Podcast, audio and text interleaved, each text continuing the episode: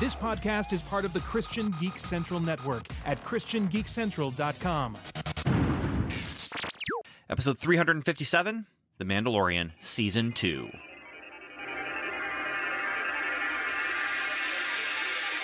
Welcome to the Strangers and Aliens podcast. Strangers.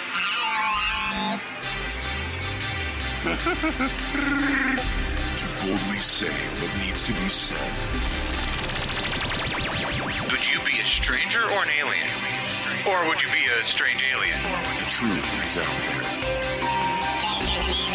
I am your father's best friend's plumber.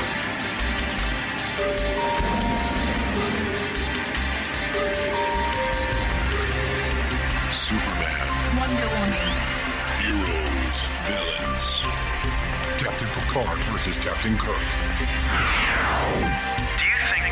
Do you think there's room in sci-fi for God? The very first thing that God did was that He created something. So we have a creative God. This is Strangers and Aliens Podcast.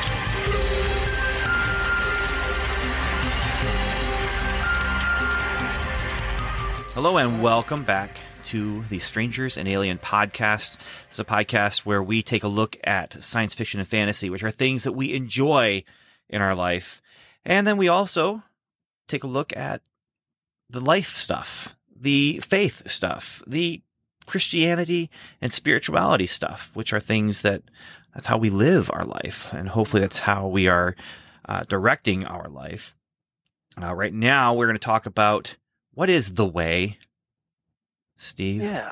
What What is is that way? way? Yeah. Is We're it gonna talk the about- way or is it just a way? We're going to talk about the Mandalorian, and it's me and Steve. Uh, Evan is uh, with family right now, and so we're going to. Yeah, yeah. So we're going to be talking about The Mandalorian, just the two of us, season two. And I think that there's some interesting things that we can pull from with this season. And I think that there's some interesting um, spiritual elements here in this in this season. And they may not be spiritual elements that you look at and say, yes, that's how we should live, or that's a great a great metaphor for for Christian life uh, might be the the negative side of it. But Right. but I, I think there's some interesting things here in this season. Uh, so just know we are going to be talking about specific things in season two of The Mandalorian. I don't anticipate we're going to play a spoiler organ because there's just not much to talk about if we if we aren't talking about spoilers. Yeah. So I mean, if so- you haven't seen it, go watch it now if you're that interested in it and then come back. And if you're not that interested in it, then listen to our commentary on it and then you won't have to go see it. Yeah, well, I mean, and to go a little bit, f- just one step further than that, I, I do believe this is a really good series. There's some cool things that happen in this series, and really, we said it before with the uh, season one. If you like Star Wars, you're probably going to like The Mandalorian. And there are some people who say, you know, The Mandalorian is is finally getting real Star Wars back. You know, yeah, this a lot is of people is think this is it. This is getting the real Star Wars back and the sequel trilogy. You know, we can finally move on and, and, and not be so angry about the sequel to our trilogy because we have this. Yeah. this is in our hands. because someone worked on the sequel trilogy and then there was another person that worked on it and then it was the first person again and that was all like higgledy piggledy and this one it's like one person That's right. It's this one's just Piggledy. It's not Higgledy. Yeah. just And- higgledy so I obviously, you know, you can tell from the tone of our voices. Um, although I think that the meaning is the same, the direction that Steve and I are coming from might be a little bit different because I, I like the sequel trilogy. And so I'm saying it from the point of view of, yeah, you know, I- I get what you're saying. You finally have some Star Wars back that you actually like. And that's not a bad thing. Uh, That's not a bad thing. Um, whereas Steve's looking at it and saying, yeah, you know, I, I didn't, didn't super like it. So I'm going to, nope still praying for you ben so it is unfortunate. Like I do see people complaining or, or saying just how about how much they hate parts of this, uh, the sequel trilogy, and I and I just have to say I I, I feel bad for you. You know, like I didn't see this hateful movie. Uh, I saw something that I kind of enjoyed. It's like Wonder Woman and Evan, you know, like I would have loved to have seen the same Wonder Woman 1984 that he saw because that's Yeah. kind of what I was hoping for. And instead, the way I saw it, it, it was not that. It was not. No, it wasn't. And for me, Star Wars, you know, it, it, it's not like I was like, you know, uh, George Lucas is the only one that can write good Star Wars, because what really got me off of the Star Wars jag is Episode Three, where I saw that and I was like, well, wait a minute, you know, if if this is and all of a sudden uh, i was like putting things together and things just started not to make sense at that point. point and it just carried on into you know i didn't watch much of the cartoons. I didn't watch um you know i don't even know what else was out. And it, it was even to the point where you know we as a family before covid would go and see the big you know the the the Star Wars movie or the the Marvel movie or whatever. And for the last couple of Star Wars movies, my wife was like, you know, okay, well, we're all going on, you know, on Friday, and I'd be like, okay, I'll, you know, see you guys, you know, when you get back. And she's like, you're not coming, and uh, she's like, you're joking. You're, and people thought I was joking because I used to be like the Star Wars guy, and um, and it was it just it was to the point where I, I didn't really want to see them. What's funny was- about that is, like, it wasn't even necessarily that you were the Star Wars guy. For me, it was like, dude, you're doing a podcast with me about this, right? Like, Well, you- you're gonna go see it, right? You're gonna go see it. Well, and I think, and I think for that, I would have, you know, gone to see it at some point. But it's not like I, I felt like I needed to be there opening night, or skip work, or you know something. right because. I you mean, couldn't I- be I in the vehicle was- with us on opening Yeah. night and that's when that Yeah. episode was recorded it was the the follow-up episode that we included you in on so Right. Yeah. And I mean, because for for number three, I made sure I had half a day of work, and I I, I got out of work at like noon. I waited in line.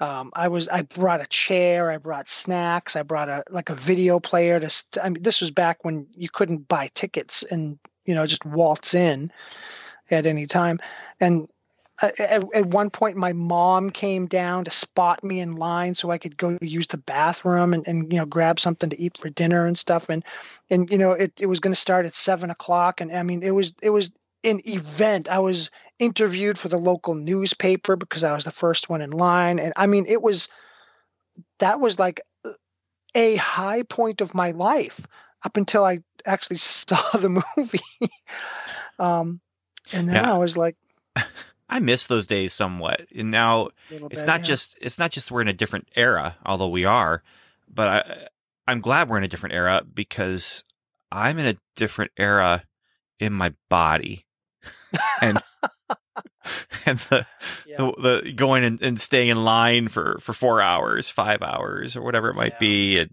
um, yeah, the, they were fun, especially if you were with the right people. It just Mhm. sounds like it was just you. Uh, more people came, but I was the first one there. And then, Because we would always do it as as a group. yeah, but I mean, it, the, the other people didn't take half the day. I, I basically said, I'll save you guys, you know, I'll save my, your space in line because I'll be the first one there. And then they just filtered in when they could. But yeah, that was me. so okay, let's talk about the Mandalorian though. Quickly, Okay. non spoiler. Anything else to say other than you should probably watch it if you like Star Wars, and if you don't like Star Wars, there's still some cool stuff going on and some fun character stuff going on. Yeah, I, I mean, if you like this show, you should probably see it because there, it it's it's conversational. I mean, it, it's in the zeitgeist, so people are talking about it. And you know, if you want to be conversant with those types of people, then you know you just sort of have to see it. Um, and it's there's a lot of stuff in there that as as Christians we can use these things sort of like touchstones, jumping off points to talk about uh, Christianity with people. If they're, you know, they're so wrapped up in, in something that's non-Christian and that's what their life is about, you know, you might want to say, hey, you know, the, the Mandalorian has, you know, his code, the way. You know, what what would you consider your way to be? And you know, open it up that way, and just and then all of a sudden, hmm, that's interesting. You know, there's there's another way. um, we need to talk about his way because yes. There's things to talk about. So, like I said, we're not playing the spoiler organ for this episode, um, partially just because I'm lazy and want to get this episode out, and partially because we've already said we're going to be talking with spoilers about this episode. So, um, from this point on, though, this is this is the outer rim of spoilers. All right, spoilers could come at you at any moment from this point Yep. on. Yep. So let's talk about The Mandalorian season two and some of the interesting stuff that was going on in this episode. Uh, I want to start with Baby Yoda. I want to start with Okay. Grogu, and I want to start with the whole big controversy that came about What's the what's controversy? When he was eating those eggs. Oh yeah, that controversy. I have been waiting to talk to someone about this, Steve, because I would watch people say something and I'm just like, no. And then I see someone else say something. I'm just like, no, no. I mean, they're saying this is terrible. You know, this child and Disney is playing it for laughs and, and he's eating the, the brood and he's eating, you know, blah, blah, blah, blah, blah, blah. And, and first of all, okay, good. Good on you for recognizing, you know, life and recognizing as he's eating these eggs, he is eating the the brood. He's eating the the ch- the children. He's eating, you know, the unfertilized eggs. right, right. But but but still, okay. You know, the fact that they're complaining about that. But here's like eating an egg. yeah, yeah. You know, but, you're not eating a chicken. You're eating. But that's not even what I want to get into. I want to go a little deeper, a little more Okay. philosophical. Okay, Steve. All right. Because yes, yeah, I I like that. it's it's funny that he's eating this, right? And it, it is it is really funny. it's funny when you look over and you see him and he's just reaching, you know, and it's just this Mm-hmm. preschool kid funniness, but it's also just the the the horrifying like she has to get these eggs to her husband so that they can have children and and they can have a family you know and and she has she's on a limited time uh and so like the macguffin of the episode he's literally eating the macguffin. Because the macguffin is uh we got to get these to my husband so we can take care of these eggs and and and have a family. Would- it would Um, be sort of like if um, in Star Wars: A New Hope, you know, R two D two had to get the the uh, the, the the tapes to to the, the rebels, but like C three PO the entire time is like, you know, oh two, I have to record my favorite TV program. Yeah, and yeah, he's like trying to record over the same thing. uh, except that's sitcom uh slapstick humor kind of thing Right. and and this is a little more a little more subtle and a little more again horrifying because we're talking about a woman's just dreams Mhm. life and dreams and stuff but here's where it gets interesting for me is when i see these people kind of getting upset about what grogu is doing um it makes me think about the the universe of star wars and what the universe of star wars is and that whole sequence made me think about just um I think it was Qui-Gon Jinn who said it the first time there's always a bigger fish. You know, and and you just see the the natural order of things in the Star Wars universe is a very is very much a, a naturalist universe. In, in in the Darwinian sense where it's all about um there there might be something bigger, but it's all about just uh this is the way the universe works. And I'd almost say like I'd like to try and explore this a little bit more just in the sense of how the force works because in this universe it's it really is there's a bigger fish and the emphasis on sanctity of life in the Star Wars universe is really not really there. You know, they, No. there might be the one, the prophecy of the one, and that, and that's sacred.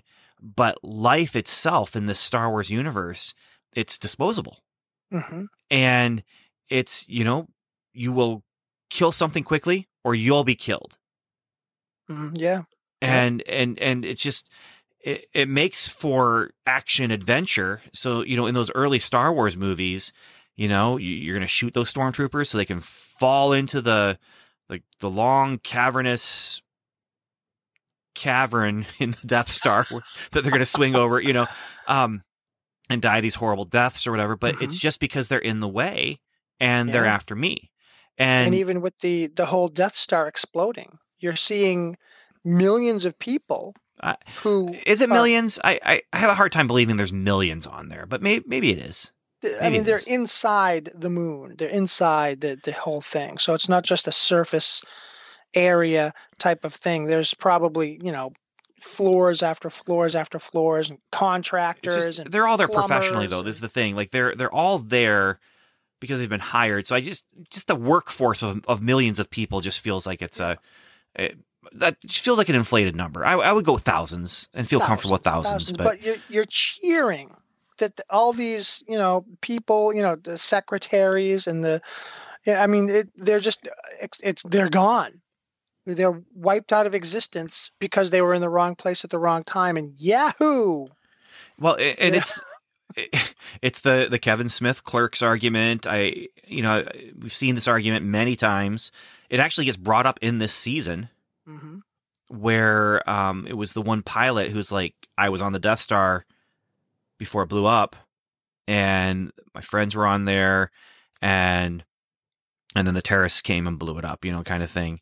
Um it just it's it's interesting to me because as I'm watching people get up in arms about how how could he do this and how could they have him do this and I'm just thinking no you're you're reading it wrong. Yeah. You know this the the reading of the universe is this this naturalism, this survival of the fittest. Yep. It's it's you know whoever you know there there is a bigger fish, and and and Qui Gon kind of really sums it up in, in that way.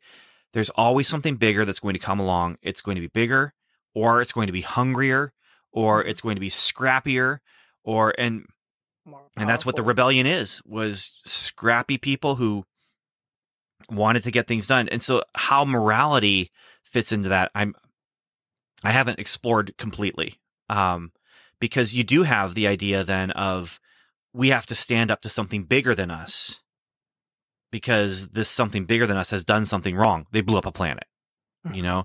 And and then you have the trade off there. And, and if you want to talk about blowing up the death star and and all the contractors and all of the office people and stuff like that. It, it is this numbers based morality of people who value life are looking at that death star and saying blowing this thing up is going to save more people right. than it's going to kill. Right. You know and it's this numbers based thing where the what's the worst evil? You know what's what's the greatest evil? Us doing the blowing it up or letting it go free when we had a chance and now it is going to cause so much evil so much death right. and, and all that kind of thing and Yeah, I, I have this discussion with with people that I know because you know in, in a political sense, you know they'll say, "Well, why are you against this policy? You know, if it's going to save lives here and now, and your policy is going to it's it's going to endanger lives." And I I just I turn it around and I say, any policy is going to endanger some lives. And in fact, you know, whatever policy it was we were talking about, there was going to be lives ended either way. If you didn't have a policy at all, it would be incrementally more, much more. But if you looked at it the way I was looking at it, it would be a slow tapering to the point where it's almost gone at the end of the, the taper.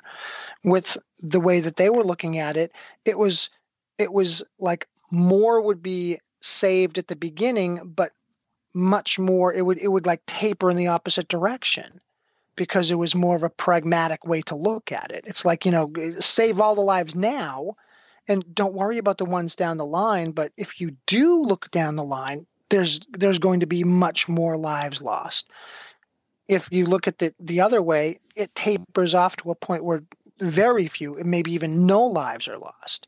And that's what I wanted to sort of concentrate on because that's your goal. Your goal is zero. Your goal isn't zero now or you know lowering it now and then seeing it boom after after a while pragmatism you know can really hurt in that direction. Um, but you know just applying that to this it's sort of like yeah you you have to destroy the death star. It doesn't matter who's on there. You know your mom could be on there. I mean you're not going to not destroy the death star because it's going to lead to the most uh, you know the the most beneficial thing well, and and you get some interesting moral quandaries with storytelling too, with that kind of thing, where you have like how would Doctor Who take care of the Death Mhm. Star? Doctor Who would find a way. Of course, he's he's Doctor Who. He's the Doctor. He would find a way to save everyone.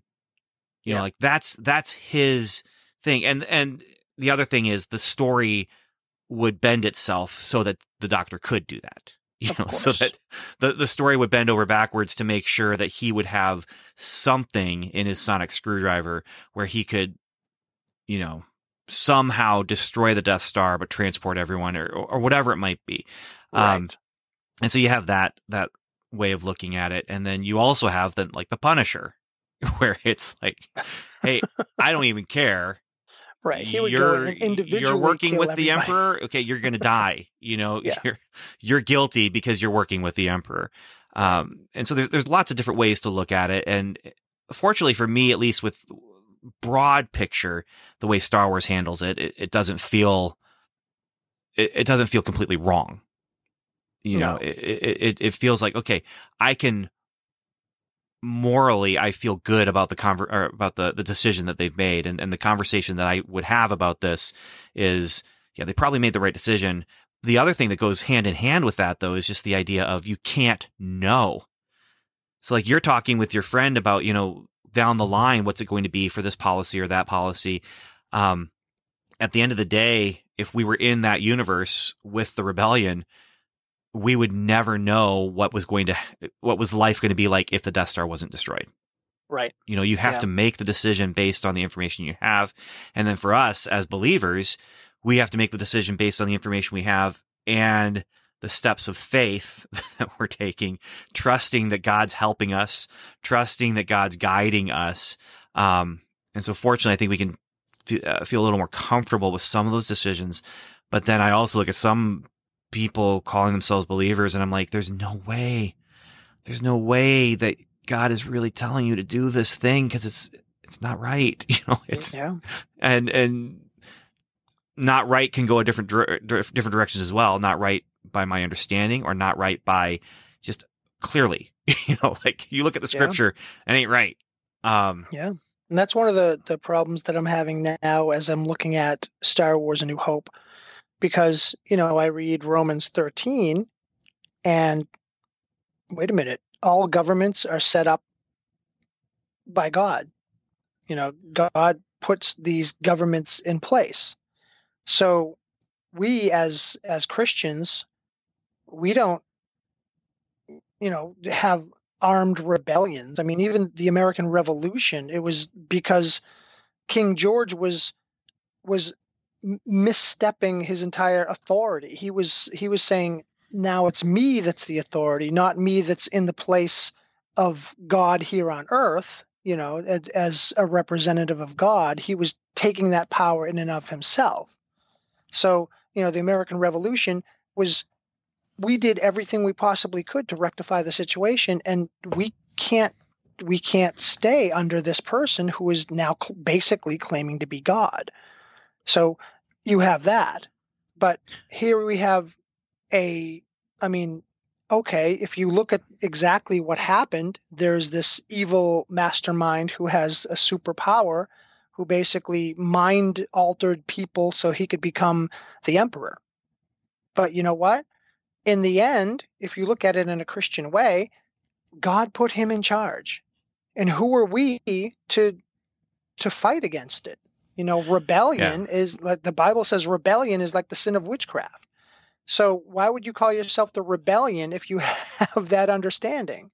Well, I mean, there's semantics there. because Yes, there's there's layers of of meanings and Oh, nuance to the word. Um, but you know, to take it in a modern context without taking a side, um, but I think I'm pretty safe in saying this. Um, almost a lot of Christians do say, yes, God put him in authority as long as he's the one that I agree with.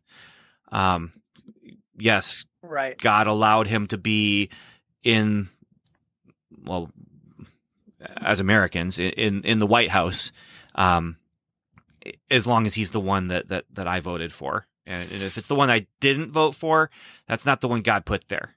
Right. Um, so and I. I feel safe saying it because it does. I've seen it on both sides. I've seen it actually said. yeah. I've seen it said on both sides. I've seen Republican Christians and Democrat Christians say this about Trump, about Biden, about Obama. Mhm. Um, you know, and, and it's just it's messy. That verse you're quoting is also, man. There's there's so much there's so much to unpack in that verse because there's a whole lot of well, what ifs, you know, and Yeah. what abouts um, that, that can be brought up in that. writing under? He Mhm. was writing under Nero. you know, so when people say, you know, oh well, you know, blah blah, blah, I'm like, he was writing under Nero, and he didn't say anything like, you know, hey, we have to stand up to this guy because he's doing some really bad stuff. He said, he, eh, Paul wasn't saying that, but that doesn't mean it couldn't be said. You know, like I would say if if the person who's in charge is blowing up planets and just killing people willy nilly and threatening to kill other people, I think you have a moral obligation to stand against what they're doing. Stand against what they're doing, but not to the sense of we need to destroy and replace that government. I can't can't follow you the whole way there, Steve. I, I can't. I'm just saying that's what the that's what the verse seems to indicate. So, I mean, look at the Old Testament and say to yourself, yeah, there's times when the Israelites did not fight back. Um, but, then there were times theocracy at that point. before, I mean, after that, though, when they were a monarchy, there were times like I, I just, Right, but the, the, it's it's descriptive. You know the those things are it, it, it describes what's happening. What Paul is writing about is prescribing what should happen as a Christian. We should do this thing. Just because David did something, I mean, David, you know, in Bathsheba, it's not like, oh well, good, now we can. Do and that. that's what I'm saying is there's there's plenty to unpack because Mhm. he was writing to a certain time for a certain purpose, and you some of it does translate A to A, B to B, and some it translates A is here and we're in B, and that's that actually leads us uh, into another philosophical discussion with the Mandalorian, which is what is his way. Um, because it's very interesting. He's very, very uh, legalistic and holding tightly to the way. And then he sees some people who they're a little more loosey goosey. They take off their helmets. Yeah. And by the end of this, he's taking off his helmet and he has some really interesting conversations with dude. I wish I had it in front of me to remember his name so I could just say it really quickly. But um, the comedian guy, uh, Billy who's Burr? like, what? Billy Bear. Yeah. Yeah. Yeah. Bill Burr. um, who's saying to him, "Hey, you know, you hit a point where you feel like you got to take off the helmet, you do it, Yeah. and you're wearing someone else's helmet. So what's the what's what's the way?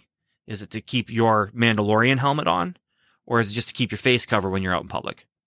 hmm You know, and kind of calling him out on, um, letting go of of some of this." Yep. and you know and that's something that you know because i have to be careful when, when we're talking about what we're talking about with with your verse in romans from paul like i'm almost stepping into just the whole situational ethics you know and and that paul was writing to a place and a time which is true but that means it doesn't apply to us because we're not in that place or time which is not true but it can be you know, depending on what you're looking at, because that's the whole um, women covering their heads in church.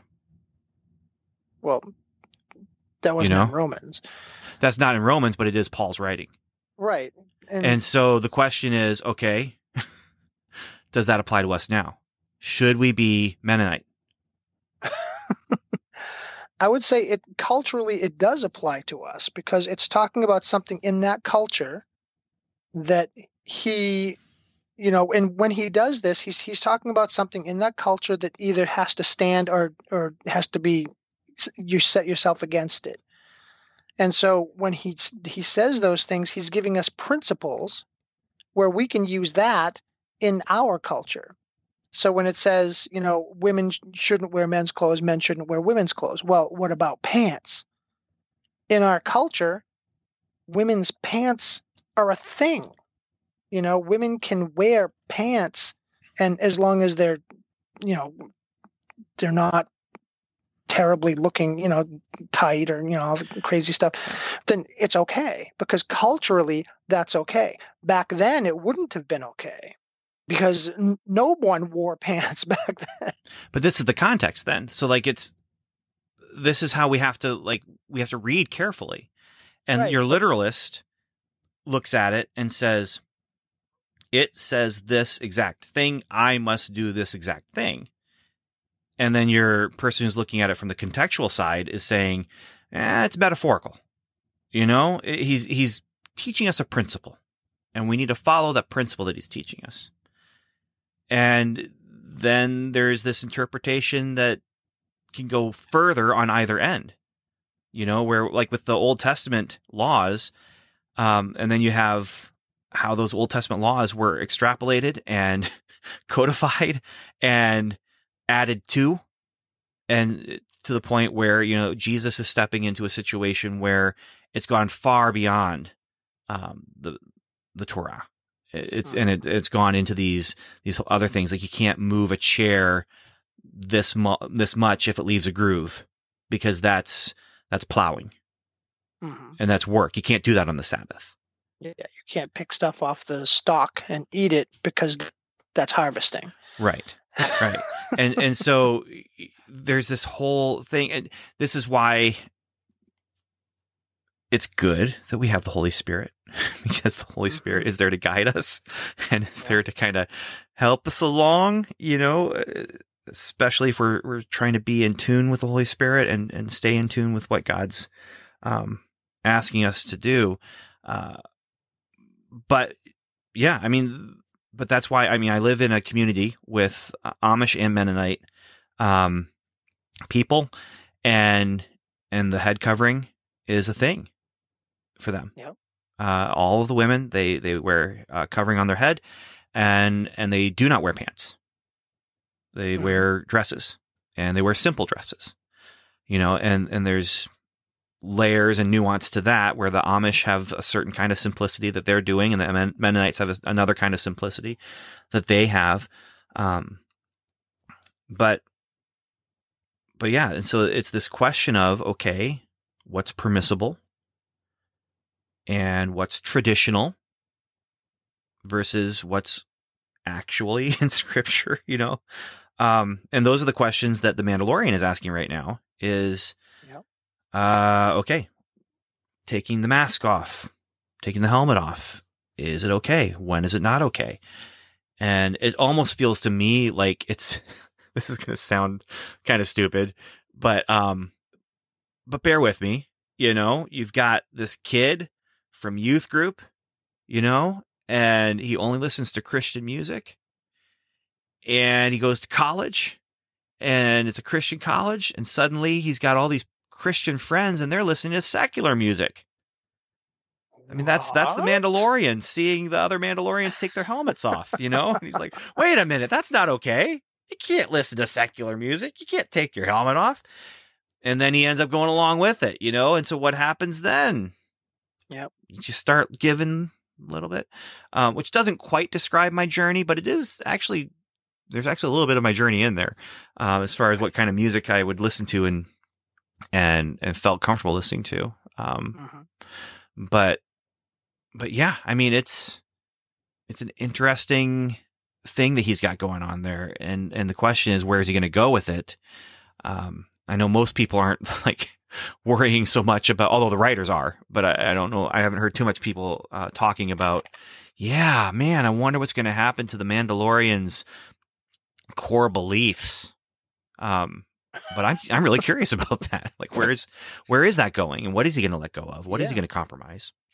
and what I mean, we as Christians, we know not to compromise because we have the Bible, which proves itself, and it's not circular logic because you know it proves itself with prophecy, it proves itself with history, and anything that we can check and, and find out, it it's proven itself to to to be true, and then the stuff that that is sort of unprovable, we can take that on faith. So, you know, we have this thing that we can trust. With him, he has his society and his culture, which, as soon as he meets those other Mandalorians, is automatically overturned. So, Well, you know, but he has to ask himself: Are they actually right, part of the way, or or not? He has his culture.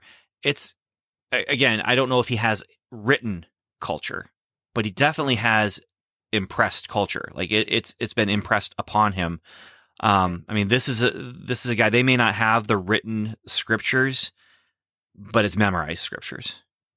You know, as far as like the phrasings, you know, this is the way, and and you don't take your helmet off, and the, the different things that he's allowed to do or not allowed to do. Um, it's been taught, and it's been internalized, and now it's being challenged. But- but if you think about it, why? What's the actual reason why they don't take their helmet off? Is it because Mandalorians wear the armor and wear the helmet, and if you take your helmet off, you're not a Mandalorian? Or is it just something where it's just sort of like, you know, don't step on a crack or you'll break your mother's back? You know, do you want to take the chance and step So on he- a crack to see if it'll happen, or are you going to not step on a crack just in case? he sees the people take off their helmets, and he says Mm-hmm. to them, "You're not Mandalorians." Right. That's what that's his belief. That's his belief system. And and they look at him like, oh, it's another one of those crackpots. I mean, in all honesty, it almost is in, in some ways um, like a Mennonite kind of a situation where, uh, or an Amish kind of situation where it's like this is the interpretation. You know, the the compromise, women dressing the way they're dressing, without coverings on their heads. That's a compromise. Scripture says this. You've compromised the scripture, you know, and and there's different layers to it. I, I don't I don't mean to pick on Mennonite or Amish. I know no one who's Amish is listening to this, but there's possible Mennonites. But um, But almost any any any Christian who takes their beliefs seriously, you know, over over lunch at work, someone's going to be like, you know, you really believe the Bible? You know, you you really believe that Jesus walked on water?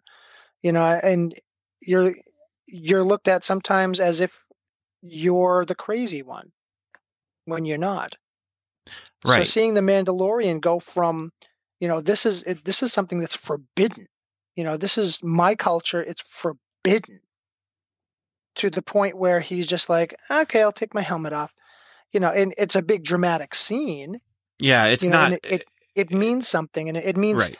something to Grogu that he has absolutely no idea what the whole deal with the helmet is. You know, so But he knows it's important, and I, you know, right. as far as Grogu goes, I think for Grogu, this is an important moment.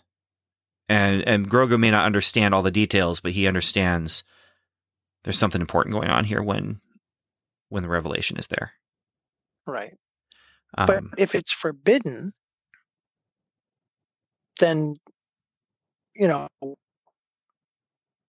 what's the deal with him? well, that's that's just it. This was a this was a compromise, and and the question is, is it a compromise if it's not actually something that's wrong to do? And so there's again layers to the answer there because I would say, uh, yeah, it is a compromise if you believe it's a morally wrong thing to do. If you truly believe this is morally wrong for me to do and you do it, there's there's compromise happening there. But how Now, can if- taking your helmet off be morally wrong? We don't know yet. That's the thing. We don't know the context of why they're not supposed to take their helmets off. I can't remember. They they've talked about something about the privacy or something. I don't know, but um, we we don't know the the, the context of why that rule is in place.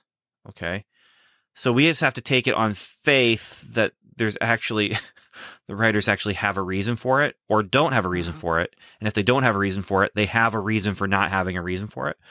But it's it's the kind of thing where you know if you feel like you can't watch a certain thing or eat a certain thing you know going back to the um you know meat put before idols or whatever Right.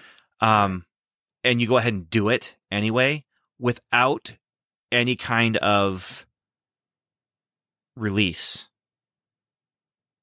if that makes sense you know Yeah. so Without a Peter- license. Without a Peter had release to eat. Peter had release to go and meet with Cornelius. But I have a feeling that it would be considered sin for him to have gone to Cornelius if God had not said, I release you. Like, because you can act in rebellion against something that's not wrong. Am I making sense? I feel right- like I'm not up being super that- clear. Right up until that last thing, I think it, it, it might sort of be like um like well, if, let me let me clarify though before we move on then because I don't want to leave it where it's okay unclear. But the the idea of okay, um, how about this? My dad buys a hamburger, leaves it on the table. He bought it for me. All right, it's actually my hamburger. So if I eat it, I'm not doing anything wrong. But if I see that hamburger and I think it's his, and I'm like, I don't care, I'm eating this anyway. I just did something wrong, even though technically speaking, it's my burger. right I did it out of rebellion. And that's what I'm talking about with Peter. When Peter was released to go and see Cornelius, Peter would have never done it without that release because of the rules and restrictions against it. and even though it would have been okay, he just didn't know it was okay, so he never would have done it.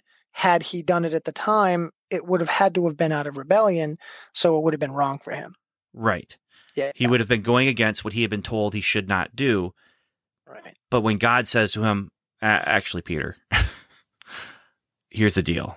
You can eat these, you can eat this food and people who eat this food aren't clean or aren't unclean. I don't want you to call anything unclean that I have made clean, hmm you know, and, and I'm, I'm giving you release to do this, you know, and, and there was conflict between uh, Peter and Paul about this later on, even. Yeah. Um, yeah. And so that's where, okay, has Ma- the Mandalorian come to a revelation? I mean, we, we don't know what's going on because we don't see his face. He isn't talking about his in, internal monologue about Right. this is okay because the way that I was following might not be right. And yeah. Anyway, That's what I wanted to clear up. Two thirds of the way through, I mean, at the three seasons, I guess there might be more seasons, but I think at the end of the third season, there there'll probably be some sort of a hard break. Um, but you know, two thirds of the way through, and it's still, you know, okay, he he took off his helmet. oh no! But is it really oh no? Because it's just someone taking off a helmet. it won't be know, and- anymore because of what we got into this time. But that's the thing, Steve. Like for me, it was, oh no, because this is ingrained in him. Now I'm watching Mhm. other Mandalorians and, and there are other Mandalorians I'm familiar with. I trust them that they're okay with what they're doing because we've, we had this conversation with the first season. Other Mandalorians have taken off their helmets. We've seen it happen. What's up with this? Well, we find out this is a much more traditional or conservative branch of the Mandalorian belief system that Mhm. that's what he's been brought up with. Yeah. And so do we know all the details? No. Do we want to? Yes. Yes, I do. I really want to know more details, but I can only take what I've been given. And So for me though, Steve, I'm watching and I'm like, oh, this this is a moment. This is a big deal, Oh no, Because- it is. Yeah. and but it just it's a it's a vague moment though because you don't know exactly what the deal is you know it's it's Mhm. like when you, you go to someone else's country and you know you like when i was i just met my my uh, wife to be and i was meeting her parents for one of the first times and it was uh, her mom's uh, birthday, and she made white cake. I'm just not a fan of white cake. I like you know devil's food, just chocolate cake, and um, and they offered me a piece of of the white cake, and I was like, oh no, thank you, and it was like time stopped, and everyone just looked at me, and my wife was like, "Just eat a piece of cake, eat the cake, eat the cake, and just like. What's going on? You know, I, I I had no idea that it was like this huge faux pas but everyone there knew that I had just, you know, crossed a line that no one had ever crossed before because you eat her cake on her birthday. That's what you do. And for me, I was brought up with, you know, hey, if you don't, if you're not going to eat it, don't take it. So I was like, I don't want to take it because someone else might want it, and that was what I was going on. So with the Mandalorian, it's it's sort of me in that moment where I'm like, all he's doing is taking off his helmet. you know, it's not like he's he's uh, ripping up a Bible or something like that. I mean, it, it would be like if if I if, if I, I sort of see it maybe like this. Like if I had a friend who didn't know Jesus. And you know he called me up and he's like hey i got two tickets to you know to Slayer, paradise. Oh, deicide. Two tickets to paradise. Or you know some awful terrible marilyn manson you know something like that where it's a, it's, it's going to be like a satanic attack if i go. And i would never go. I would never buy tickets. I would never support this this you know anything. And i said you know hey i, I really you know would would prefer not to go but if you want to talk about you know jesus and salvation and stuff and it, it, he was like you know what I got the tickets. I really have to go. I, I don't have anyone to take me, and you know I, I need to go in with someone else, etc. If you go, then afterwards we'll go to Denny's and, and we can talk.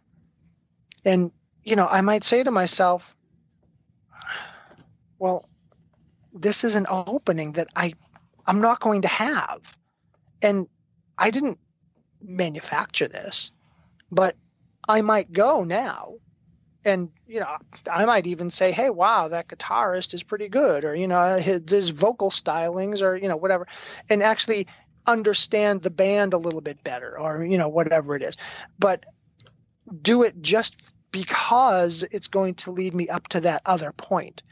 And not that i'm i'm manufacturing it like i said i'm not trying to you know to to work it in there to oh i really like the band so i'm going to sneak it in nothing like that but things just worked to that point where now I can get to this guy, perhaps, you know, with the gospel, maybe introduce the Holy Spirit into his life. Who knows? But now I have to endure this other thing that I never would before, you know? So it, it, it's sort of like that. But again, I don't understand the if they gave us anything else besides we can't take off our helmets you know it might it might have seemed more to me than than what it did if that maybe, makes sense maybe. All right, so that's the deep stuff. I think we can go into some lighter stuff now. How's that? Like, Sure. uh, okay, the connections to Return of the Jedi. There's two big connections to Return of the Jedi. That's two right. big characters who showed up who were in Return of the Jedi. They actually fought each other in Return of the Jedi, but they don't actually see each other face to face in this episode. And at one point, I was asking myself, "Well, wait a minute. Why why why isn't Boba Fett there for this scene?" And I think the reason Boba Fett wasn't there for that scene was because if Luke saw Boba Fett, there yeah there'd be things that would have to happen. But they'd be like oh I'm gonna kill this guy now yeah, yeah.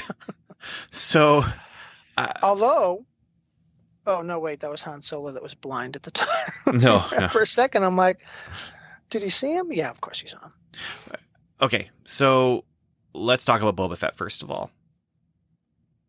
I was I had a scales in my heart when things started happening. I'm thinking Boba Fett might be coming.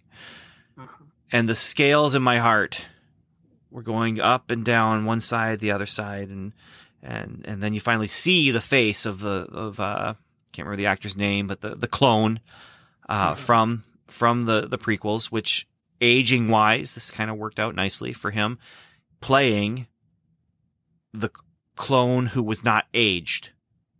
You know, so Boba Fett when he was young was able to have a regular lifespan um, and not get super aged the way the the clones were.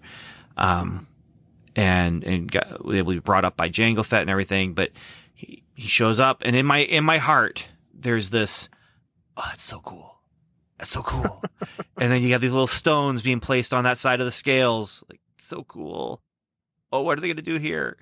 But then on the other side, fewer stones, definitely fewer stones, but there's a couple stones like, uh, really? like, they're, going there. It seems kind of cheesy. I mean, this show is about the Mandalorian, and they've done a great job of just making sure that this is not a Boba Fett thing. And now Boba Fett's here. You know, we already had the clue in the first season where, um, when Melinda May from Agents of Shield gets Yep. quote unquote killed, and you have the person coming to her, and you hear the chink chink chink of the spurs, even though he doesn't have any spurs, just like Boba Fett in Empire Strikes Back, chink chink chink of the spurs, even though he didn't have any spurs. Is a Boba Fett? Probably, maybe, I don't know, could be, I don't know. Um, but there's a part of me that's just like, ah, that's a little. The Star Wars universe is very small. it's a very small universe. Huh? You think it was too much Boba Fett? No, no, it was just the the internal struggle was like, should they have even done this or not? It's really cool. So ultimately I, I fall on the side of yes. But on the other side, there is this small part of me that's just like, did they need to? Like this is fan service, you know? And and and again, it makes just like the prequels, where everything in the prequels was and and then you throw solo in there too, even. It's all about where did where did this come from? Where'd that come from? And we're finding out every single little small thing. And, and not only that, they all know each other. And Anakin built C3PO and every single thing about these six characters in the trilogy, in the original trilogy, we're just going to have everything tied into those six characters, even though it's a giant universe, giant galaxy far, far away. Um, and it just made things feel really small for me. And that's my probably I'm I'm I'm warming up to the the prequels. I did I never hated them, but they weren't my favorite. I'm warming up to them, but I still have that problem of just the smallness of the galaxy even as they're adding bigger sets and more planets and and lots more, you know, background characters. It just f- kept feeling small and small and small. Hmm. Um in fact, in fact, the the Jango Fett Boba Fett connection, you know, that we get in Attack of the Clones, and it's just like, again, this is smaller now. Like, why does this have to be a character that we know? We don't need to know Boba Fett's birth story. We we could use this opportunity to create a new character, you know, and um, Well, they did some. I mean, uh, can't remember Oh, all they the abso- names, but they absolutely do. But I'm just saying, it just it, to me feels small. And then you get Solo, and it's like Solo is just all about how how did he get his vest, you know? right. How did he get his name? yeah, How did he get and, the Wookiee? How did he get? and I get Yeah. that's what you do in an origin story. You know, you find all the classic things that people like about it, and then you explain it. Um, but all of that said, it still feels small, even though the Mandalorian was meant to be a new character, and there's a whole new cast around him. hmm Um, and suddenly, nope, nope, Boba Fett. Remember that? now, But I liked the way they pulled in, you know, like Bo Katan. They pulled in people from the cartoons. They pulled in Mhm. stuff from toys. You know, it, it Yeah, made yeah. it seem much bigger to me because they were pulling on sources that you would never have pulled on. I mean, George Lucas wouldn't have pulled on before. You know, I mean, he did. He did actually include some things that were part of uh, other, uh, other you know, other someone else invented, I believe, Coruscant and things like that. Um, but um, but here, I mean, Grand Admiral Thrawn. You know, I mean, just like all these little things that he's just like, oh yeah, oh yeah, this guy too. Oh, But you're talking now about you're you're talking now about the Clone Wars and Rebels, um, and and those shows expanded things for me. So it's the Mhm. movies made it feel smaller. Granted, it's a Skywalker saga, right? So it's it's Mhm. following one family. Okay. Um, I'm just saying that there's a part of me on the scales, the the up and down of the yes and no. Yes, one out. It was really cool. First of all, to see his face and and see him as a clone, you know, which that was cool. Second, I'll see him in the armor. Third, actually see him do the cool things we wanted to see him do before, Mhm. but we never got a chance to see Yeah. when he was in the armor. Yeah. In Return of the Jedi and Empire Strikes Back. Um, it was cool. So don't get me wrong. It was so cool. My rant about the smallness of the galaxy is one that just comes from mainly the prequels. Um, sequel a little bit. But the, again, it was fan service. We want to see Lando. Billy Dee Williams. He's still alive. Let's get him a part of the movie, you know? And um Well, I had I, I sort of had the feeling that this was always their goal, that they get Boba Fett, and it was eh, not really a bait and switch because they wanted to give you a really cool story with the Mandalorian, give you the lore of the Mandalorian. It's called the Mandalorian. Boba Fett only has the armor of a Mandalorian, so it's he's not a Mandalorian, and giving that contrast, and then the entire thing leading up to oh, and by the way, Boba Fett. And then you get this really cool finishing arc of, you know, the second the second story finishing arc of Grogu, that whole thing. That's you know, you get that. And then at the very end, you get the book of Boba Fett. Yeah. know? Well, and you're you're absolutely right. I mean, the fact that they actually put the clues in the first season, absolutely. This this was their intention from the start, and Yeah. I, I'm good with it. I'm good with it.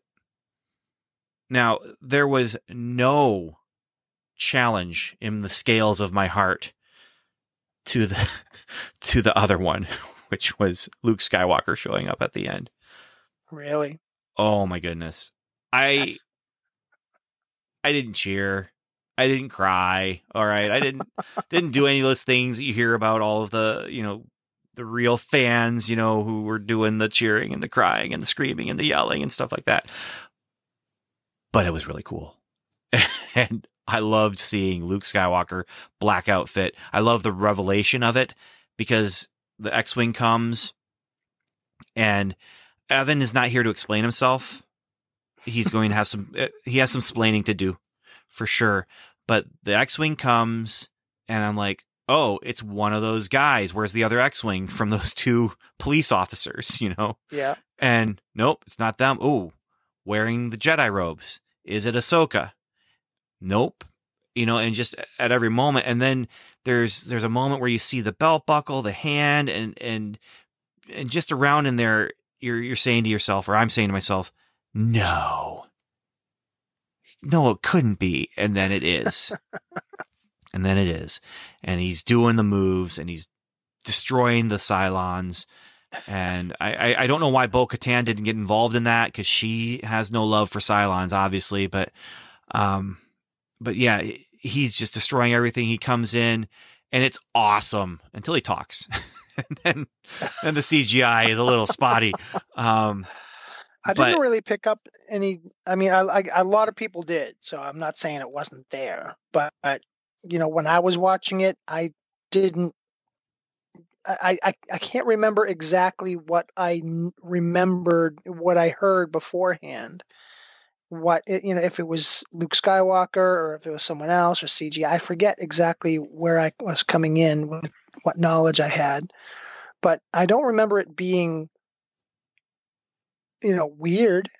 So, I mean, I, I guess for some people it was, and some people it wasn't. You mean but, the CGI or yeah, CGI. yeah? It was it was the facial stuff, the de aging that they did. It just, eh, I, we've seen better, you know. And this is a TV show. Don't get me wrong. Um, yeah, but that all that stuff leading up to that, and it's bare hand, gloved hand, belt buckle, green saber, like all these different things. They did a masterful job, almost perfection of the reveal here. Um, here's where I say Evan has some explaining to do. I don't get how this happened. I spoiled it for him. Okay? I spoiled it for him. He knew Luke Skywalker was coming because of something I said on uh, not in public on Facebook, in a private message on Facebook. I sent a message to Daniel Butcher and Matt Anderson and Evan. Two messages. I just said, hey guys, you're going to want to watch this before social media spoils you. And then I said again, hey guys, eh, um, you really want to see this before social media spoils it for you. And that And it. from that, Evan was able to discern that Luke Skywalker shows up at the end of this episode. Wow. That's And that's something. I don't know. I'm like, I'm so sorry. I didn't. I, I'm sorry, but I was. I thought I was protecting you, and I thought I was being. I mean, I was not not just vague about like a person shows up and you don't want to know who it is, or it, I Right. wasn't even saying that. Like I was, and so I I don't know. I don't know how he went from point A to point B. Um. Wow. Yeah. Yeah. So anyway, I spoiled it. Yay me! you jerk. I did Fortunately for Matt Anderson and Daniel Butcher, I did not spoil it for them, so that's good. it, Um, it does remind me of, of I, I was joking around with my wife. Uh, I guess this was the second sequel movie, and uh, I forget the, where everything lands in all the different movies. But I, I was joking around, and I was like, I won't tell you anything about the, the movie because I heard a little bit on the radio. But you know, when when Han Solo died, oops. And she's like, "Oh, you jerk! Oh, yeah." And I then after I said that, I was like, "What if Han Solo does die in this one?" Yeah, yeah. and then we're sitting there watching it, and he's like walking out on the thing, and Ben Kenobi, whatever's, he's got the lightsaber, and I'm like, "Oh no!" and I lean over, and I'm like, "I'm sorry, I was joking. I didn't know that was gonna happen." That's one of the hard things on Welcome to Level Seven for us is we have a very strict spoiler policy where we Mhm. do not want to spoil it. We, um, and and so if we are going to have a discussion that goes over something that might spoil it for for people, um, it's going to happen after the credits. There's going to be ample warning, um, but we don't we don't look at spoilers. Mhm. And so when we make predictions, we're if we're right, it's an accident. You know, like it's it's not like something. i- i- If we're right, it's because maybe pick, we picked up something from the episode or whatever. But um, but yeah, it, and and so I get worried sometimes when we start making predictions. I'm like, I, I hope this doesn't ruin it for someone Yeah. because I don't want someone to go into it and, and feel like, well, I already knew this was going to happen because it was spoiled for me. Yep. um, it, it's interesting. The spoiler culture itself, it, it spoiler, the spoiler subset of pop culture. Let's put it that way. I, I'm maybe not describing it correctly, but um, it's just a really interesting thing that happens in in pop culture, where does it actually ruin something if you spoil something? You know, and and the answer is no, but I I just know that I love it that moment with Luke Skywalker was so cool because of the way it was revealed, and I was able to discover it as it was happening. Right. And that's really neat. And Yeah. you and I were talking about Ender's Game, and we're not going to get into the spoiler of Ender's Game, but before we were on the episode here, Ender's Game was spoiled for you by someone who didn't know you had, weren't aware of it, and they they blurted out the big spoiler. Yeah. And for you to read Ender's Game, you're going to be reading it if you do read it or watch it. Um, you know the movie. You're going to be watching it, waiting for that to happen for Mhm. that revelation to happen. And I want to be so careful about Ender's Game because the revelation in Ender's Game to me is one of it's the science fiction rosebud.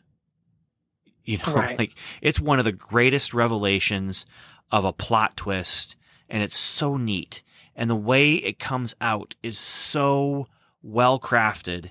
And then when you get to that moment, the emotional fallout for the characters involved, it's especially if you like the characters, because that's a big part of you know enjoying um, plots. You know, if you like what's happening in the plot, a lot of it has to do with you liking the people who are going through the plot. You know, but um, that's why I'm not going to say anything, even though this is. Well, let's see, I got it right next to me. Uh, how like old is this book? Old. Yeah. Oh no, it's more than twenty. I think it's The, seventy-seven. Oh, yeah, the book is 77. Wow. Yeah. So it's as, as old as Star Wars. It is, yeah. Um, and actually, it would have been written. It would have appeared in magazine form. I don't know if it was in '77 or if it was before that, but I don't know. It looks like the book itself, first printing was 1985. So the magazine uh, novella was 77. But the book was 85 and so we were talking about a really really old book but i i just i want to hold on to that one you know planet of the apes that's been spoiled for you even if you haven't seen it before you know Yeah.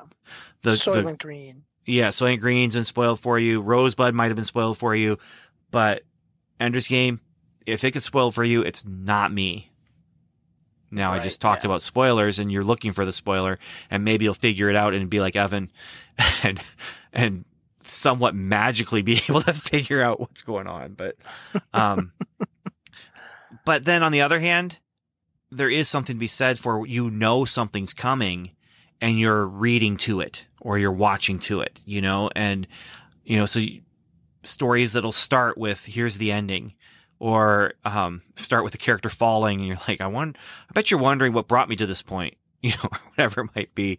And so there there's something to be said for that as well. Um, so I don't know if for me something can be completely ruined if it's if the big twist is spoiled, as long as it's good. Like the, Yeah. it can't be a Twilight Zone style of thing because some of those episodes of Twilight Zone, the twist is all that's there. You know, Yeah. and some of them, it- it- there's you got characters you care about, but but it's it's so short, and so that Twilight Zone ending, that's one of the easiest things to do to make an impact in a short fiction Yeah. and and so yeah you spoil some of those twilight zone twists watching it may not be worthwhile Yeah. but but if it's good if it's a good movie a good book with characters you like well Yep. crafted the spoiler yeah it does take something away from your initial enjoyment but i do know Yeah, some like- people who just don't care i will Yeah, spoil anything i will spoil anything because it doesn't matter because that's not what's important and if yeah. if a plot point's going to ruin it for you, then you don't deserve to watch it. It, it's sort of like for me, like the Outer Limits, which is I really enjoy the Outer Limits. And last year, I just you know with COVID and everything, it, it's two seasons. One's like a half a season, so they're really not a lot of time and energy to to dig into. But I just took the time and watched all of them, and you know now it's like uh, I I feel like you know I want to go back and watch an Outer Limits, and I'm like. Which one? Uh, That one? Oh, I remember the. I remember the twist. You know, what about that one? I remember the twist. And you know, so I I have to think to myself, well, I like them for more than just the twist. you know, some of it is the dialogue or the acting or the, you know, the just Yeah, the yeah. wackiness of, of some of the episodes. Um, so, you know, I, I have to sort of just push past that I know the twist and say, you know what, I'm going to watch, you know, Zzz again because that's that was a great one, or you know, one of those other ones, and just say, I'm just going to watch it and be there for the experience because sometimes being in the episode is is the fun of it, and Mhm. yeah, you might know the Yeah. end of it now, but here you are, you're in it, and when you can, you know, re-immerse yourself into um, you know in, into the episode and and still get it, it, sometimes a different type of enjoyment out of it um Well, you know, it- it's okay, that so type of thing looking at Twilight Zone, Terror at uh, thirty thousand feet or whatever it is, the Oh, William don't Shatner spoil one. it for me don't spoil it for me I'm not going to, but I am going to say this. First of all, I can't spoil it for you because you've seen it a number of times. Know, but I know, I know. William Shatner's performance in it, like it's enjoyable to watch. right and and so you might know what's going to happen, but it's it's enjoyable to watch.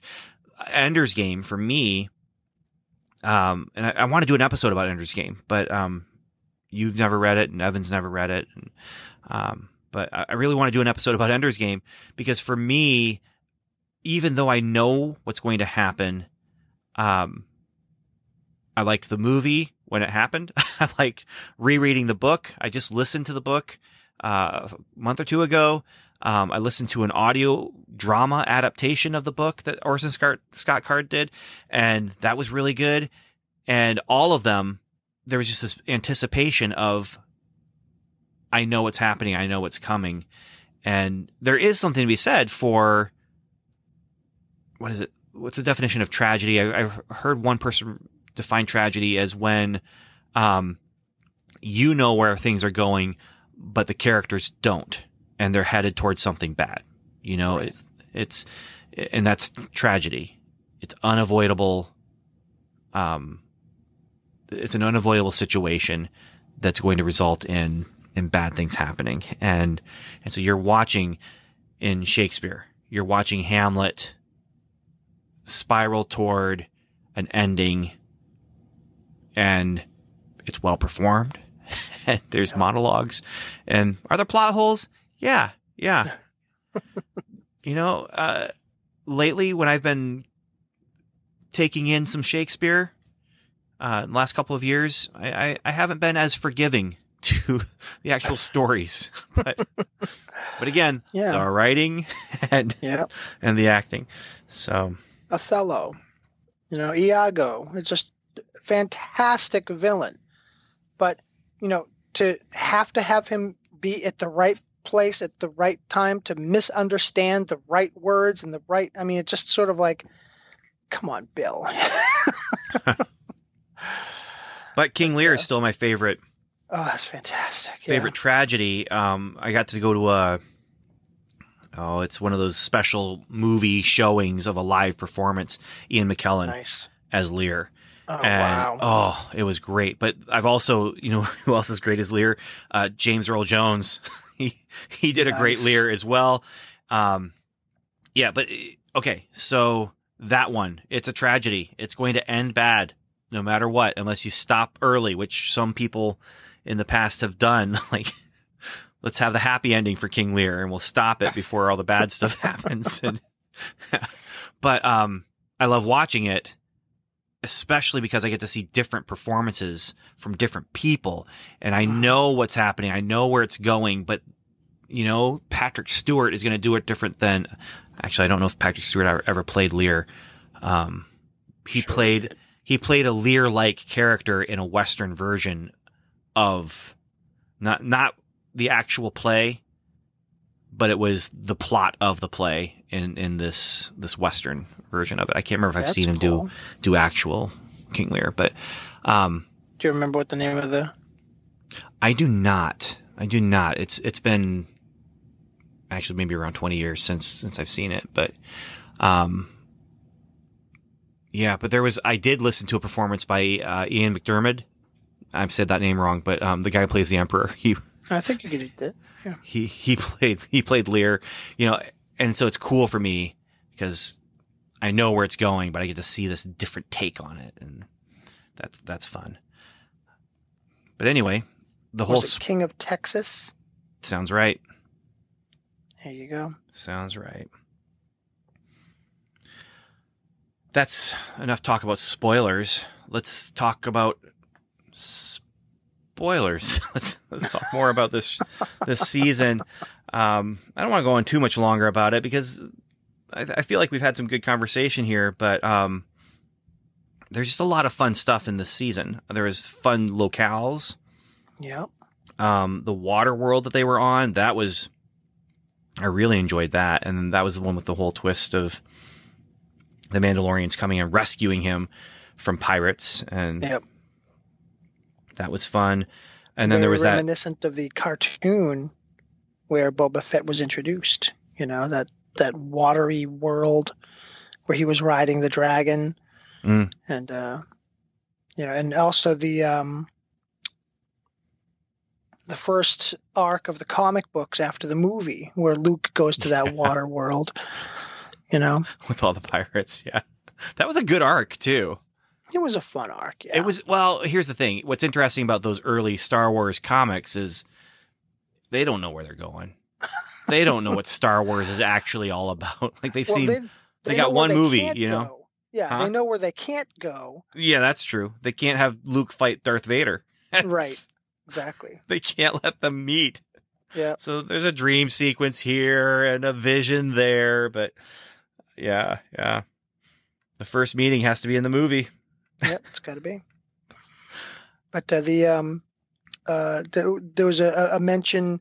It was slyly done, but you can obviously you know what they're talking about. But they're talking about midichlorian counts, and you know he says the M count of uh, the subject's blood.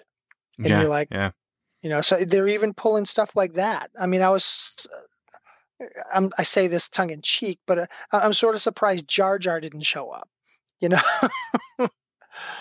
but uh, Well, there's there's still time. I, I know, I know, and they may be able to pull some crazier. I mean, crazier. Is Bea Arthur still alive? Um, but you know, stuff that that is just stuff that you would never have thought of to include into this universe, but was there. You know, it's just sort of like uh, the the the troop transport. You know, the the stormtrooper troop transport vehicle that never showed up anywhere, but it was just this toy from the 1981 or something, and here it is. You know, so I mean, just little things like that, just little stuff pulling from everywhere that that he feels like. So the the krayt dragon. yeah, That that was fun. Like that whole sequence. But again, it, it goes back to the whole naturalism of things. mhm. You know, like they're uh, they're just there to destroy something that's going to destroy us if we don't destroy it first. right. And you know, it, it's just the Star Wars universe. It's very much an old west kind of universe, and that's Mhm. uh, very much at play here. You know, even though you have more locales and more loc uh, characters and stuff that aren't necessarily old west or western, I should say, western movie tropes, it still was there. It's still the man with no name going around, um, taking care of business, um, and is, the western vibe is still there for sure. But Oh yeah. um the what i'm talking about there now is you know the old west in the sense of lawlessness Mhm. and you know they're trying to bring order to things and um but whose order you know and and there's a whole lot of lip service being given to the gray areas of the star wars galaxy in this Oh, yeah. series which was interesting and uh, I think what what made it sort of real to me was you know you're following the Mandalorian and yeah he's sort of a bounty hunter and he's protecting this kid and you know rough characters he's falling in line with and you know oh, even Boba Fett and you know that type of a thing. And you get to see Boba Fett in action and stuff. And he you know pays off his debt by you know making sure everything's fine between him and the boy. And then all of a sudden at the very end the last scene he comes in blows away Bib Fortuna and sits himself down on the palace of, of Jabba the Hutt, and you're just like, oh, this is a really bad guy. Well, that's what can't be forgotten. Yeah. yeah, Like, yeah. And they're Boba not Fett- shying away from it. yeah. th there's not a morality there. You know, he has a code, Right. but Oh, yeah. I wouldn't call it morality. No, not at all. They made a deal. I'm going to help you get it. I'm going to Yeah. help you take care of the kid. Um, again, I just couldn't believe. Wait, they're doing this whole thing where they're going in on the the ship, and Boba Fett's not going with them. He left. You know, I want to see Boba in action again. You know, and the action was still cool as they're running through. You know, doing their own kind of Death Star infiltration kind of thing. Um, but Boba Fett leaves, and then oh yeah, this is why he had to leave because Luke shouldn't see him, and Yeah. because that's that I, I I'm just imagining the writers trying to figure out well how do we how do we work this with Boba Fett and Luke and they're in the same place how can we do this and still fit in you know we're already in a in a finale here that's that's 15 minutes long and and we we don't have a lot of time here to just spend on conversations between Luke and Boba Fett okay well let's just figure out a way for the plot to make Yeah. sense for him to not stay Yep. And done. And and it actually worked. I mean, I say it like that, but it, it did work. And yeah, What What did you think of Ahsoka? okay, so that was also really interesting. Again, that's all of the guest stars. You know, have something, some sort of connection to things we've seen before. It feels like for this Mhm. season, um, and that's again lending to the smallness of the the feeling of the smallness. But you know what? It was really cool, and it made sense that she would show up because he's looking for her. You know, he's he's looking for other Jedi. Yep. And Bo Katan would know, and that episode was really neat too. That was a really, um, again, that felt Western. It also felt like a samurai movie. You know. Mhm. Yep. Um, Definitely the. I mean, the hidden fortress. you know. Yeah. Yeah. It was what was cool was you know I do I went to the theater to see the Clone Wars movie, and you know so she's been around for a long, long time, hmm and there are people who that's their Luke Skywalker. Yeah. You know they grew up with her. You know Luke, I grew up with him, and so seeing him in action closer to my age, you know that's kind of cool. But um, but yeah, eh, eh, so having Ahsoka show up again makes sense. There's a lot of good marketing decisions going into what's happening on the Mandalorian. I find it so interesting that people will latch on to, you know, oh, they're just making that Star Wars movie Force Awakens is just such a, you know, thing where they're just trying to make it for the fans and and just all the fan service and and the difference here is I don't know is it quality? I'm, I'm trying to figure out like is is what's the difference here for them where they're looking at this and, and all this fan service, and I guess my fallback is they they see this as having a lot more quality to it, Yeah. and and it's not just rehashing other plots we've already seen, even though it is rehashing other plots we've already seen. It's not rehashing all those Star Wars movies that we've seen so many times before. It's Right. rehashing those Western movies that we might have seen yeah. here and there. And Yeah. It's all different tropes, and even with the you know the religious stuff, it's not Jedi religion. It's his Mandalorian religion. So you're getting you know a different sense of this is a different thing that people believe. You know, and you know whenever they can do that, you get that sense that you know people people will latch on to whatever whatever's out there you know and there's going to be deniers and there's going to be people who believe different stuff and then you know there's going to be people who have that shift you know that some people you know believe one thing and then you see them three years later and they don't believe it or they believe something else whatever you know but you know when it comes to the reality when it comes to the truth you know what is it is it is it your truth or is it their truth? And you know, as Christians, we like I like I was saying, we have the Bible. It proves itself, so we don't have to worry about it. But with them, you know, this is this is the condition of fallen humanity. It's just that lostness, and you know, in, that universe, that's that's what they have. Yeah, yeah.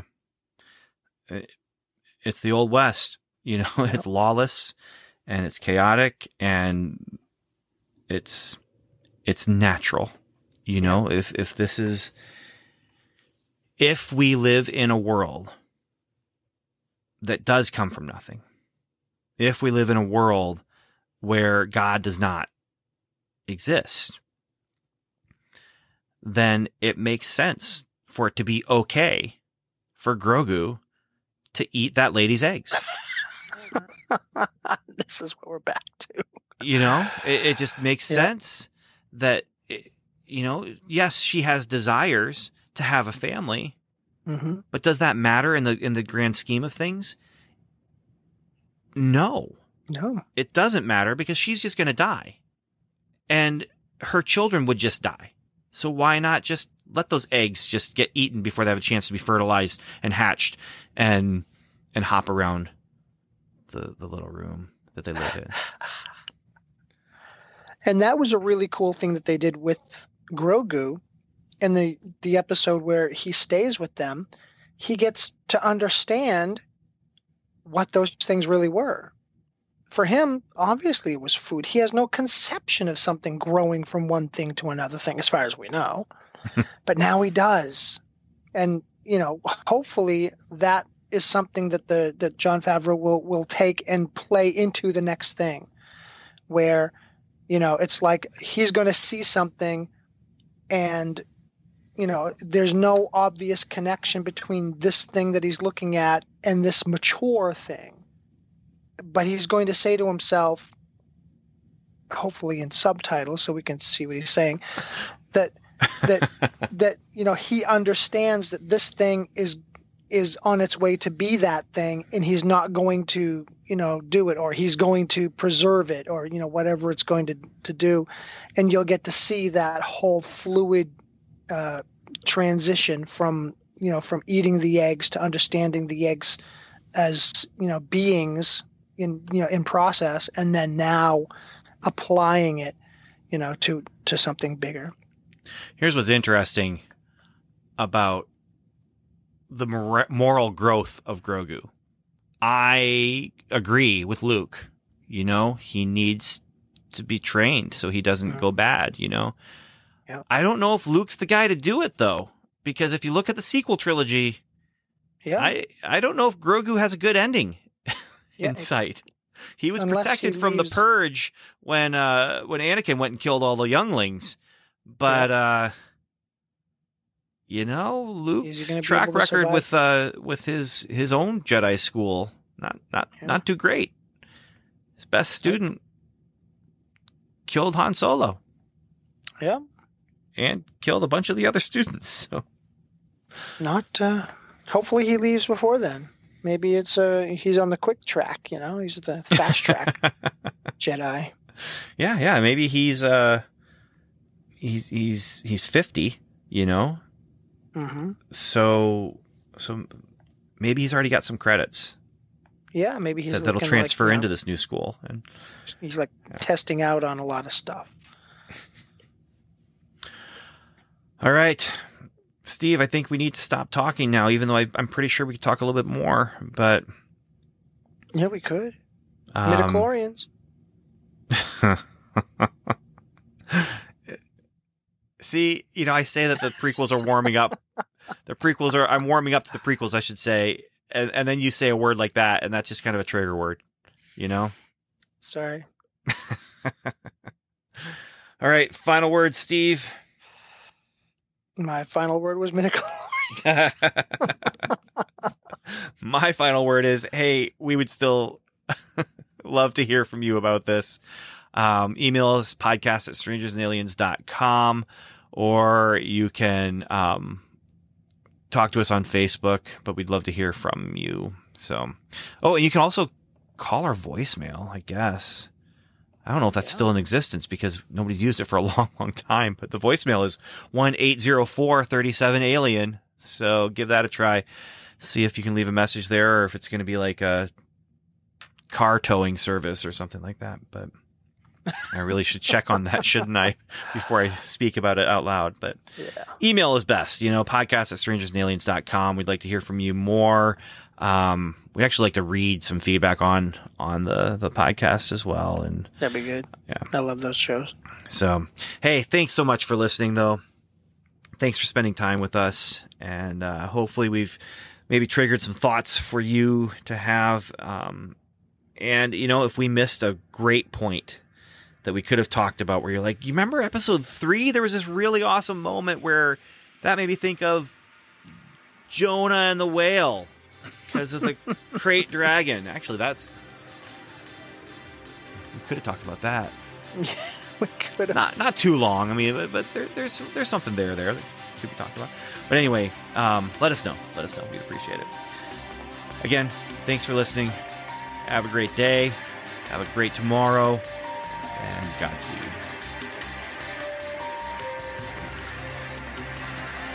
You've been listening to the Strangers and Aliens podcast hosted by Ben Avery. Evan David. Steve McDonald, and Dr. Jason O'Neill. Our music was composed and mixed by Tim Leffel. We'd love for you to join the conversation by going to our website at strangersandaliens.com where you'll find show notes, articles, reviews, and more. You can also email us directly at podcast at strangersandaliens.com. Or you can join our social media conversations by following us on Twitter, where we are at Strange and Alien, or liking us on Facebook at facebook.com slash strangers and aliens. Or leave us a voicemail by calling the Strangers and Aliens hotline. That number is 1 804 37 Alien. And once again, thanks for listening.